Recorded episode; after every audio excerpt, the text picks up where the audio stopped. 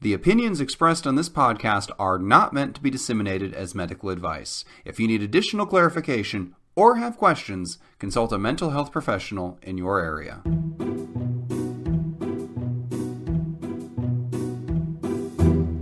Hello, and welcome to 10 Minutes to Save Your Marriage, the podcast where a comedy writer, that's me, and a psychologist we're not doing names anymore. We That's me.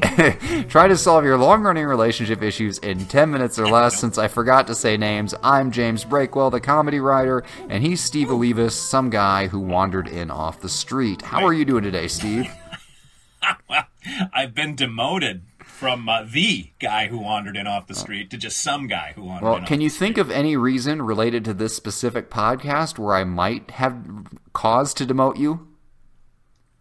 I don't think so. I am the crown jewel of the 10 minutes podcast experience. We we record such excellent audio content every week, or at least one of us does, and one of us is just kind of oh, there. oh, wait, but then people can't hear it. Not even our precious listener in Uganda and, and India. And why, why is that? Why can't they hear this podcast? I'm just gonna say technical difficulties, probably.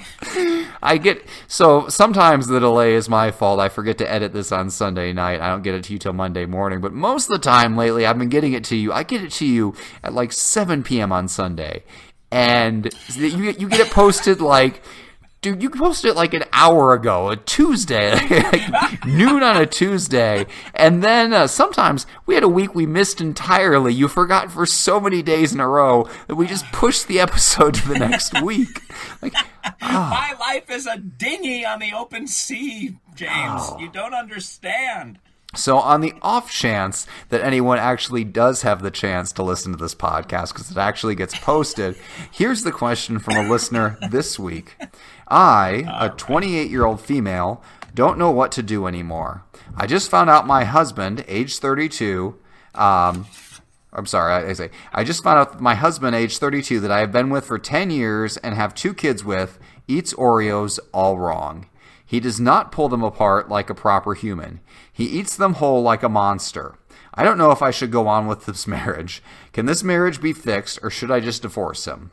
One of our silly arguments that actually don't mean anything. Hope you guys get a kick out of this one. Have had a few serious ones. Thought a uh, thought a silly one might be nice. Well, you know what? I don't think this is silly at all. I think this is life or death, and we need to get into it. So take it away, Steve.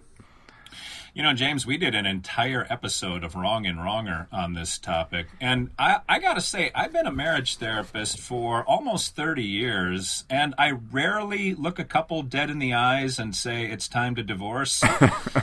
but, James, I don't know that I have much of an option with this one. Like, uh, how can you trust after a breach like this. This kind of is the kind of thing that needs to be laid out in a prenup so that both of you know exactly what you're getting into. I don't remember the two sides that we took in Wrong and Wronger because of the toss of the coin, James, but just in general, how do you eat your Oreos? I was, I was waiting. I wanted to feel this out to see which side you were on. Uh, back when I still ate Oreos, I never pulled them apart. I definitely just bit straight through because I am a man of efficiency, and these things were clearly meant to have complementary flavors and be eaten together.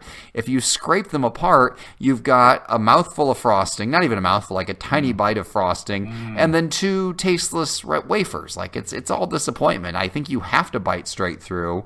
Uh, this lady's husband is in the right, and she is lucky to have have such a guiding light in her life. She has so much to learn from him. She has been blessed. You know, Jay, the only way that I can justify your aberrant behavior is by saying the advent of mega stuff Oreos has made the old way somewhat obsolete. Because what I used to do back uh, when I was burgeoning, Dr. Steve, is that I would pull the Oreos apart and then scrape, or if I could, just like peel the frosting off, and then uh, I would stack them in an Oreo sandwich. So I would have like four or five or six middles with the two wafers on either end. I would ostensibly create my own mega stuff Oreo by doing that. So the ratio of innards to outers has been wrong for decades. it has only been corrected recently.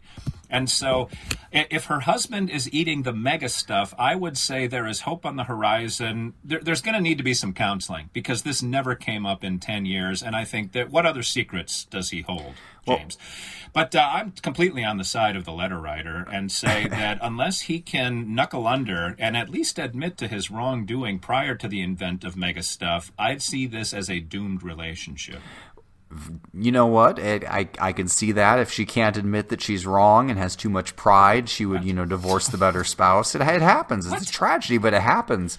But I gotta I gotta I gotta find out where you stand on related issues because with things like this, it's never just the Oreos. And one that comes to oh, mind right. is cheese sticks. Do you pull them apart string by string for that string cheese, or do you just bite straight through?